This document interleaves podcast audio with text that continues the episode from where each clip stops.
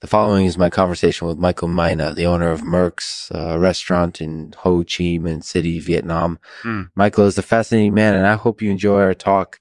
This podcast is supported by Singus Unsocialism, an organization that aims to make the world a better place by reducing inequality and promoting social justice. You can learn more about them at facebook.com slash Singus Unsocialism 314 trillion 45 billion 476 million 941,591 are on Twitter at Singus. Thanks for listening. Hello, Michael. Thank you so much for taking the time to speak with me. It's great to have you on the show. It's my pleasure. Thank you for having me. So, first of all, how's business going in Vietnam? It's been good. We've been doing well, actually. We opened back in May of this year and we're currently running at about 80% capacity. That's great news. How's the food been reception wise? So far, so good. The food has been well received and people are really enjoying it. I think the biggest challenge that we face here is that Vietnamese food is typically quite oily and people are used to a much drier diet. So it takes some getting used to. But in the end, I think people are happy with the food overall. Yeah, I can imagine that it might be a bit dry for some people coming from places like the United States where they're used to a lot more sauces and gravies.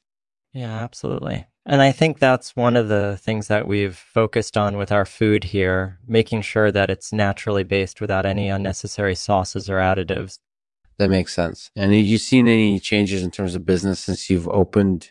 So far, yeah. Obviously, our main focus has been on getting established and building up our client base. But over time, I think we've seen an uptick in business overall, uh, especially since the rainy season ended a few months ago.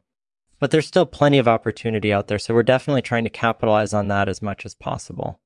That sounds like a pretty smart strategy. What kind of wines do you serve here? We serve a mix of French and Italian wines mostly. But we also have a few of their wines as well because Thailand is such a popular tourist destination these days. These days, I see. And what do you think sets your wine list apart from other restaurants in Chi City?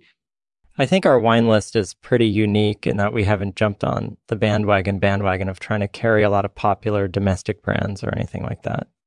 We stick to high quality wines from well regarded countries, and I think that's what sets us apart from a lot of other restaurants here in town. Plus, our wine list is constantly evolving, so there's always something new to offer our guests. That sounds like it would be really helpful for people who are looking for something specific to try rather than just picking something off the menu or ordering a la carte.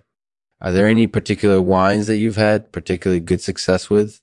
So far, I'd say our best sellers have been our Grandness wines, which are Burgundy style wines, and our Braxis wines, which are Chinon style wines from Beaujolais region in France but I think there's always room for improvement. So we're always trying to search out new wineries and grape varieties to offer our guests. Plus, it never hurts to have some old favorites on hand as well.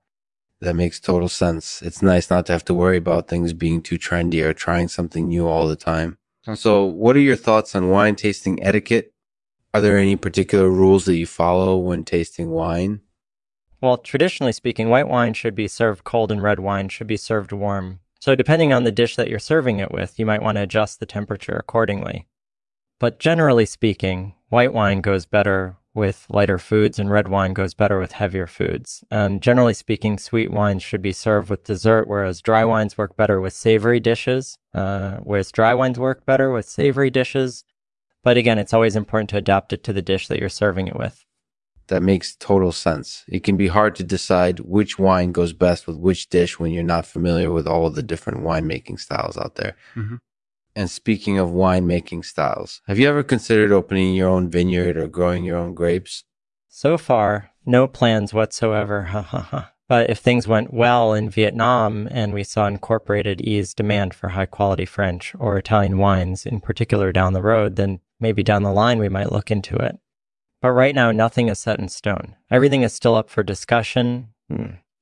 That sounds like a testament to your caution. Sometimes people rush into things without thinking things through completely first.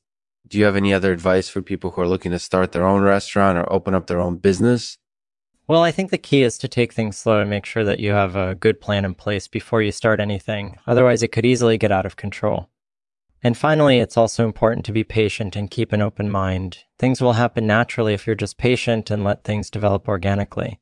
That's definitely good advice. It's better to go with the flow rather than trying to force things. And speaking of going with the flow, have you ever heard of the spaghetti monster? but I'm sure that there must be a story behind it. Anyway, thanks for the interview. It was really interesting. Take care. Thanks for listening to our interview with Michael Mina of Merks. In this episode, Michael tells us all about how business has been doing in Vietnam and shares some stories about choosing wines for his wine list and giving us an insight into what it's like to run a successful restaurant. We also discuss wine tasting etiquette and wonder if Michael might consider opening his own vineyard or growing his own grapes in the future. Michael Mina will read a poem for us called A Tribute to a Liberated Margarita. Let me grab that tequila and throw it back like there's no tomorrow.